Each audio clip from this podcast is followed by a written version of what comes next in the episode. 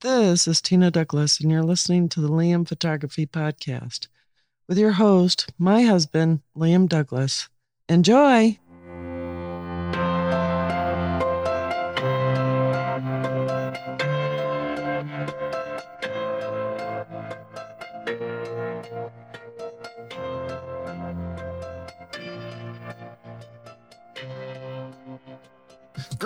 Everybody. You're listening to the Liam Photography Podcast. I'm your host, Liam Douglas, and this is episode 389 for Thursday, February 8th, 2024. And in today's episode, I thought I'd bring back some news and rumors for this week so that on occasion I can let you know what is going on in the camera and photography world. Now, if you recall, Back in November, this is from Canon Rumors. Richard from Canon Rumors talked about a sensor that Canon was going to show off at IEDM, or the International Electron Devices meeting in December. We haven't heard much about that until now. When he talked about this twisted sensor back in November, his thoughts on it were that it was quad pixel arrangement to support better AF in horizontal and vertical directions.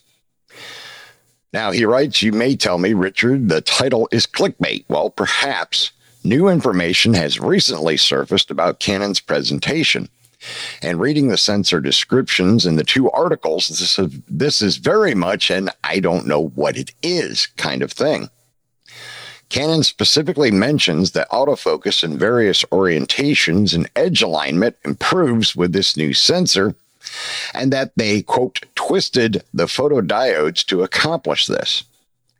They mention that the pixels are rotated 90 degrees from each other, which traditionally indicates a quad pixel arrangement. And they call this in the article being twisted. Canon describes this sensor as a cross dual pixel twisted photodiode sensor. So even Canon calls it a quad pixel sensor and not a, or a quad, a dual pixel sensor and not a quad sensor. So that's why you got that title and where we are on this entire subject. Now, Canon did show off a diagram at IEDM, which illustrates how much better the new autofocus can see lines at various angles versus the more traditional DPAF sensor. The far left column is the item being imaged the middle is with the new twisted sensor, and the far right column shows the autofocus output from a traditional DPAF sensor. And you can see the, the images on this article on Canon Rumors. You can see that with a regular dual pixel AF sensor, it simply can't recognize some of the lines at all. But that's not the case with this new sensor. The more the AF can recognize, the more it can do pattern recognition and autofocus, and the quicker it can do its calculations. Now, Canon also claims that this sensor is much quicker at autofocus than the current DPAF sensors, even with increased data reading. Canon suggests that it could be almost twice as fast as the current sensor models. Now, we are lacking any more information on this, to which Richard says he's very sad. I would have loved to see if they are actually twisting the photodiodes for improvement or just use that terminology as a catchy phrase. And he was telling Craig that he tried for a week to get his dirty little hands on that white paper without any luck. Now, we talked more about twisted di- photodiodes in the prior article. But just a refresher the difference between a twisted photodiode and a regular one is the small layer on top of the photodiode in the above picture called TBG. Now, in this example, it's a twisted bilayer graphene photodiode. We don't know if this is what Canon is doing, but it should be something similar. This is research. We don't know when Canon will implement, if ever, this new sensor, but it stands to reason that if Canon is talking about it publicly like this, they have a high degree of confidence in the solution. No one wants to look like an idiot in front of their peers when Canon presented it at IEDM this past December. So, definitely some interesting information on this new possible sensor design and what its capabilities might be. But for now, I guess all we can do is speculate and see if this new sensor design with this new AF system will actually bear any fruit. So, now it's a waiting game. Think Tank Photo has announced the release of version 2 of their mirrorless mover series of camera bags. Now, I currently have the original mirrorless mover 30i, and I totally love that bag. It has tons of space for a day out shooting street photography, and the design and materials are extremely top notch. Now, the bag has room for extra batteries and memory cards, as well as a camera body and a couple of lenses. And the YKK zippers make for a way to secure your items that will last for a long time as they are ultra durable. The front flap on the bag has magnets to allow it to close and stay secure when out and about, and the bag just plain looks sleek and sexy. Now, if you happen to be out shooting in slight rain, no worries, the bag is water resistant. And should you encounter an actual downpour, they even provide a nice rain cover for the bag as well. Now, updated from their popular mirrorless mover series with four new and exclusive two tone melange colors. Increased front pocket volume with added organization features. Additional adjustable uh, dividers provide a more customized fit for your specific gear combination. The new bag is designed to carry and protect modern mirrorless systems. The removable shoulder strap and belt pass through easily converts the bag to a belt pack. The flip top lid with magnetic closure provides quick access to your gear. And again, they're using the high quality YKK RC zippers and metal hardware. You can easily access dimensional front zippered pocket and accessory organizer. It has a dedicated clear secure card slot for CF, SD, XQD, or micro SD cards. Stretchable and gusseted side pockets for accessories. Additional storage pocket for batteries or compact accessories under the lid. It includes a key, hook, and lanyard, a grab handle on the lid. The DWR treated fabric protects against the elements the seam sealed rain cover is included once again on this new generation. And the new colors for the version 2 of the Mirrorless Mover series come in cool gray, coast green, marine blue, and campfire orange. Now, I personally ordered mine in the new campfire orange color just because I thought it looked pretty cool and I thought it would be uh, something different. The first mirrorless mover I bought in the gray. Um, so I figured I'd get this one in the orange just to make it easily easy to tell them apart at a quick glance when they're hanging up here in in in my home or in the studio. So I'm definitely excited. Mine is supposed to be arriving later today as I'm recording this. It's Wednesday, and of course, the episode will release tomorrow. So I'll have to update you guys next week on my thoughts on the new design, but I have a feeling it's going to be every bit as great a bag as the original Mirrorless Mover series, which again is one of my all time favorite camera bags.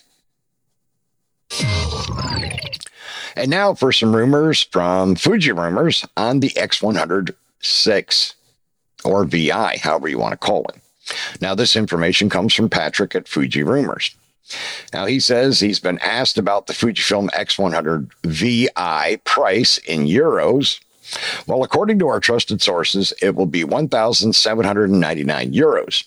And one more thing regarding the price in dollars. He had told you recently that according to a news source, it would cost $15.99, hence $200 more than the X100V. And he also asked you to take that with a grain of salt for now until he can confirm by his normal trusted sources. Now, given that the price in euros will be $17.99, the US price of $15.99 is definitely realistic. Now, just to let you know, um, he did yesterday post a video on his YouTube channel saying that one of his news sources, um, this is a newer source, not one of his long term trusted sources, but hopefully somebody that'll become one of those kind of sources. And his news source so far has been 100% accurate on everything he shared with Patrick. The news source is saying now that the US price for the X106 will actually be 1799, which means in euros it would be even higher, like 1999 or $2,000, $2,099. But again, we'll have to wait and see. Now, he has here as a reference the XT5 costs $16.99 in the US and $19.99 in euros.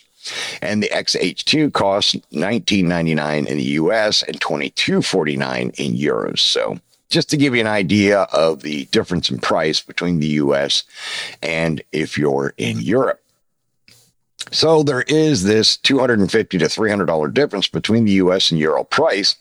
And if confirmed, there would be a $200 difference between the US and Euro price of the X106.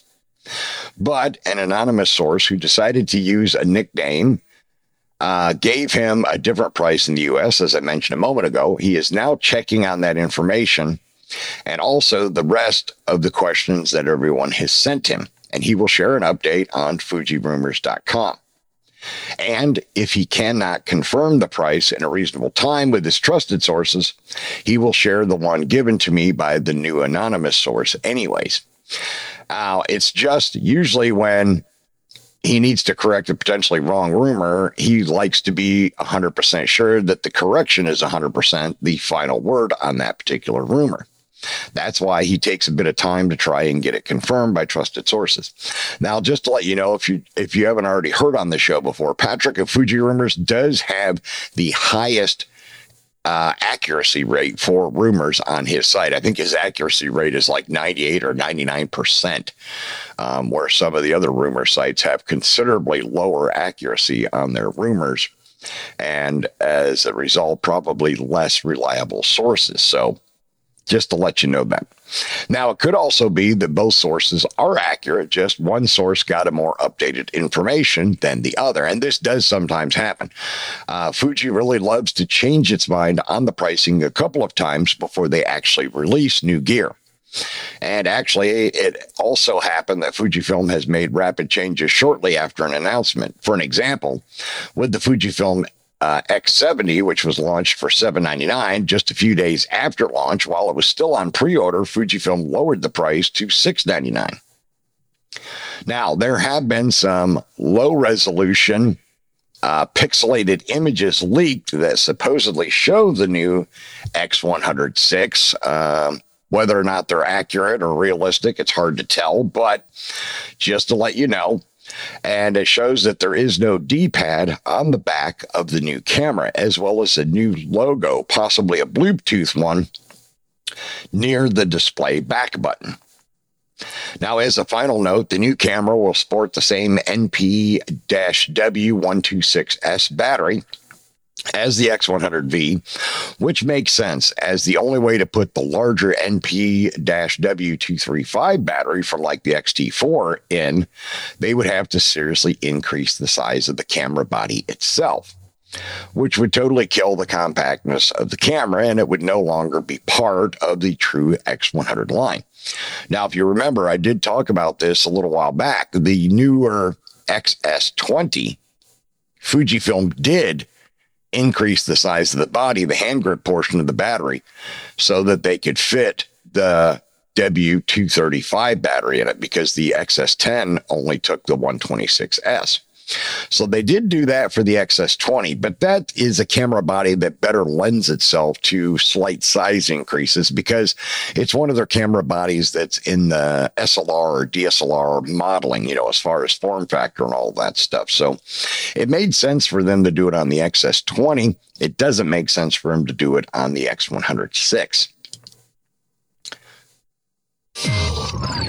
Now, on a personal note with the X100 line, I recently bought the two conversion lenses for my X100V, which are the TCL X100 Mark II and the WCL X100 Mark II. Now, the reason why I bought the X100V was as primarily a dedicated street photography camera.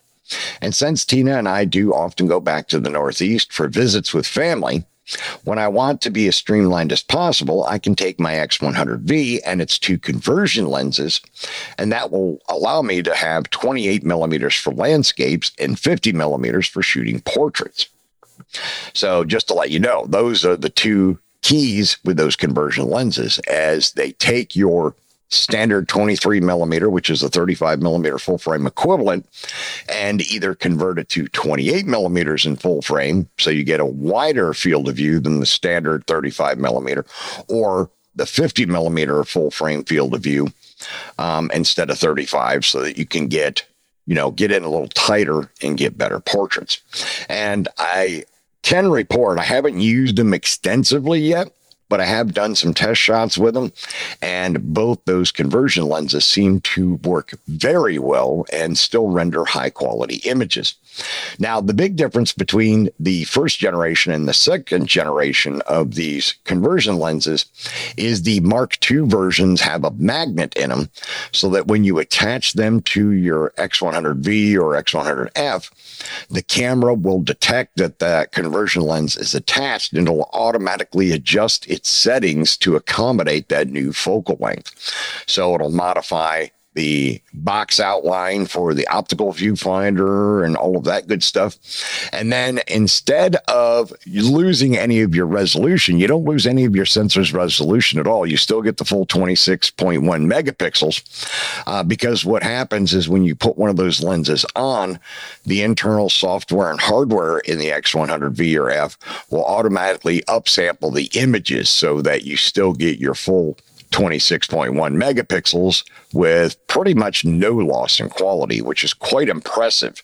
So, uh, I'm definitely going to enjoy getting a chance to try those out. But again, like I said, I bought my X100V primarily as a street photography camera. But when we're up north, you know, well, like I said, when we go up north, you know, let's say we're going up there on a trip and I'm like, you know what? I don't want to drag a ton of camera gear, but I always have to have a camera with me.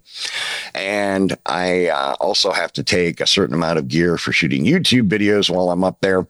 So what I'm going to do is I'm going to take the X100V and its two conversion lenses. I've already got a separate dedicated Pelican box that I have all of that stuff configured to fit inside. You know, it's got the pick and pluck foam, and I've already got the foam cut out for the X100V. It's two conversion lenses, some filters, spare batteries, you know, all of that good stuff, as well as my various hoods and all that good stuff for the X100V. So I can have all of that in a smaller size Pelican box, which is more convenient and takes up less space in the vehicle when we're traveling up north. So that's uh, one of the main reasons why I want to do that. Again, you know, primarily street photography with that camera, but in a pinch, if I need to be able to do landscapes, I now can.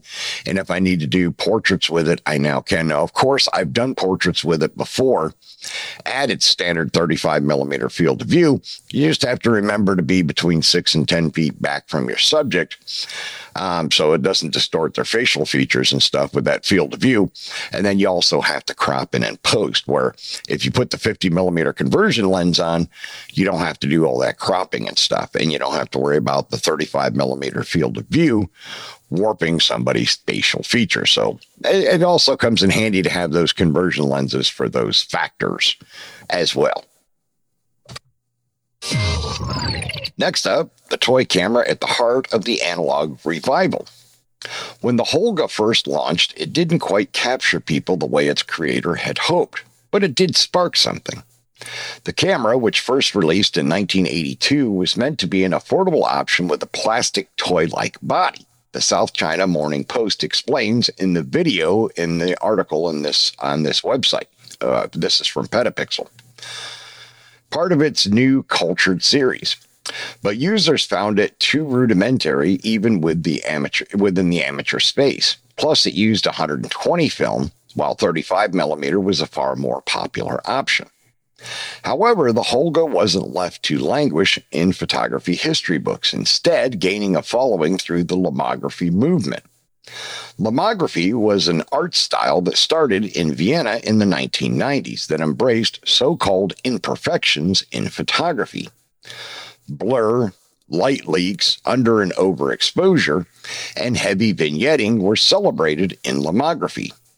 The champions of the movement started the Lomography Company and the Lomography uh, Lomog- Lomographic Society International. Boy, that's a bit of a tongue twister. Quote, emotionally, it feels more real. Maybe not visually. Visually, if you have a very clear image, of course, there are more details. But emotionally, maybe it doesn't feel quite real. Maybe with the dream and blurry image, it is actually more accurate to our memory Tatso, Lomography's head of operations in Asia, tells the South China Morning Post. Quote, we don't remember things clearly. If you think about it, we remember things in a blurry way, in a dreamy way. Therein lies the appeal of lomography. Those elements drew popularity once again in the 2000s and 2010s as apps like Hipstamatic and Instagram aped the look with filters that incorporated vignettes and artificial light leaks. Hipstamatic and even Instagram's original app icon follow, further embodied the looks of what camera models like the Holga looked like. Additional vintage and lofi style filters on smartphones and editing software, as well as apps like Huji, continued the trend. And while the Holga isn't an instant the rise of instant cameras from companies like Fujifilm and Polaroid all tie into the lomography renaissance. In the late 2000s, the South China Morning Post reports Holga was selling about 200,000 units each year. And Lomography, the company, continued as well with stores all over the world and with new camera releases. Yet some attribute the revival of analog photography and lomography as contributing to Holga's downfall. Some say Instagram's rise was to blame. Others think Kodak's filing for bankruptcy and stopped making film production was the real issue as film for the camera became more scarce.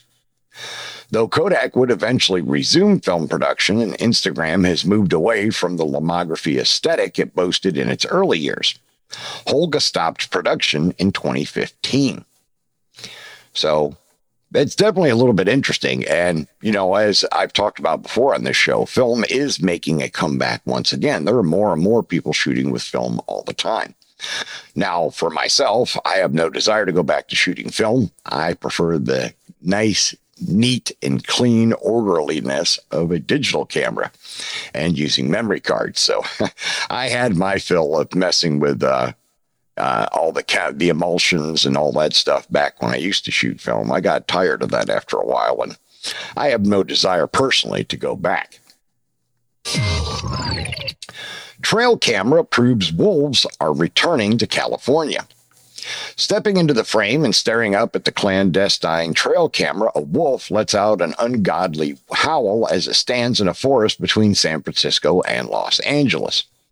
The footage was taken on January 23rd, and the wolf belongs to the Yanomami pack that was discovered in the summer of 2023. The pack is one of four new wolf packs discovered in California last year, according to Field and Stream. The Yanomami pack are the first wolves spotted in Southern California for 150 years after first returning to the Golden State in 2011. The video of the howling wolf, which also contains footage of the wider pack, was captured by the California Department of Fish and Wildlife, which discovered the pack in Sequoia National Forest. Quote, wolves howl as one form of communication with one another and often howl to locate each other, writes the California Department of Fish and Wildlife on YouTube. Quote, packs aren't always together and may temporarily separate. Capturing this behavior on video is extremely rare. While wolves returning to the southwestern United States is seen as a good thing for many people, some local farmers wonder if large predators still belong in the world given the dangers they pose to cattle ranchers. Quote, you can't kill a wolf even if it kills your cattle because wolves are federally protected, William McDermott, a rancher on the Tule River Reservation in Tulare County, told The Guardian in November. So, what can we do? The CDFW considers wolves to be a recovering endangered species, and they are protected under the California Endangered Species Act and the Federal Endangered Species Act. Quote, the department strives to conserve uh, gray wolf populations for their ecological and intrinsic values, reads a statement on the CDFW site. and closely monitors our overall wolf population for conservation and research, management, and conflict mitigation. The Yowlumni name derives from the Yowlumni band of the Tule River. Yokuts, Vernon Vera, a Tule River tribal elder, explains that Yowlumni translates to wolf tongue. My mother, Agnes, was the last fluent speaker of Yowlumni until her passing in 2010, Vera tells the CDFW. She taught that the Yowlumni were speakers of a wolf tongue. So it's definitely interesting to hear the wolves are starting to make a comeback in California. And as someone who does love animals, I am glad to hear that they're slowly recovering from the endangered species list. And hopefully they will continue to thrive. But hopefully we can also figure out a way to keep them from becoming nuisance predators for cattle ranchers, especially. And wrapping up today's episode, the last bit of news I have for you is for the Fujifilm XF 8, uh, 16 to 55 f2.8 lens firmware fix has arrived. Now, last week, Petapixel reported that firmware version 1.30 for the XF 16 to 55 f2.8 R LMWR zoom lens had been suspended due to a bug that impacted exposure accuracy. At the time, Fujifilm said it was working on an emergency firmware to alleviate the issue for users who had updated to version 1.30 before it was pulled. The new fix arrived today in the form of version 1.31. Any users who had upgraded to version 1.30 should immediately download and install version 1.31, and you can find the complete installation details available on Fujifilm's support page, and it'll give you all the information you need to know on how to properly install the firmware if you've never done it before.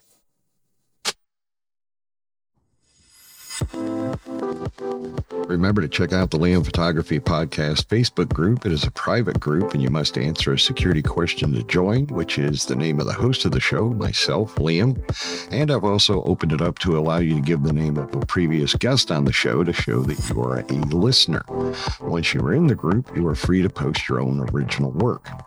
I'm also the admin of the Fujifilm GFX 50R group, which is the largest group for the 50R on Facebook. If you own or plan to own the 50R, you can request to join that group, but you do have to answer two security questions to join that group. You can find my work at liamphotography.net and follow me on Instagram, Facebook, and Twitter at liamphotoatl. If you like abandoned buildings and history, you can find my projects at forgottenpiecesofgeorgia.com and forgottenpiecesofpennsylvania.com. All right, that's going to wrap up episode 389 of the Liam Photography Podcast. I want to thank all of my listeners once again for subscribing, rating, and reviewing in Apple Podcasts, Google Podcasts, Spotify, and anywhere else you might be getting your podcast. If you're not currently a subscriber, why not? It's absolutely free, doesn't cost you anything but a moment of your time to smash that subscribe button. Do it now, please, so you don't miss any of my future episodes going forward. And also share the show out with your friends and family on social media and elsewhere and help get the word out about the show. That would be greatly, greatly appreciated. Now, also, please stop by the Liam Photography YouTube channel, subscribe to the channel, and turn on all notifications so you'll be notified when my new videos release. I do put out new long form videos weekly, and I do frequently put out YouTube shorts as well. So you don't want to miss any of that information or any of those videos.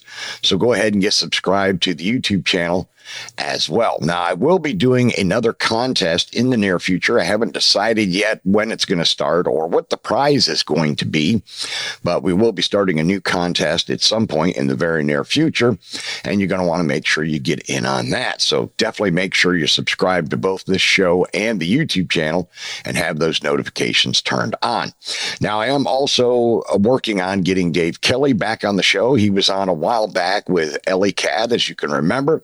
And and he does some amazing photography. And it would be a lot of fun to have him on the show again to talk about what he's been working on since the last time he was here, and also talk about the fact that he officiated Ellie and Dan's wedding, which is totally cool. All right, that's going to wrap up today's episode. I will see you all again next Thursday.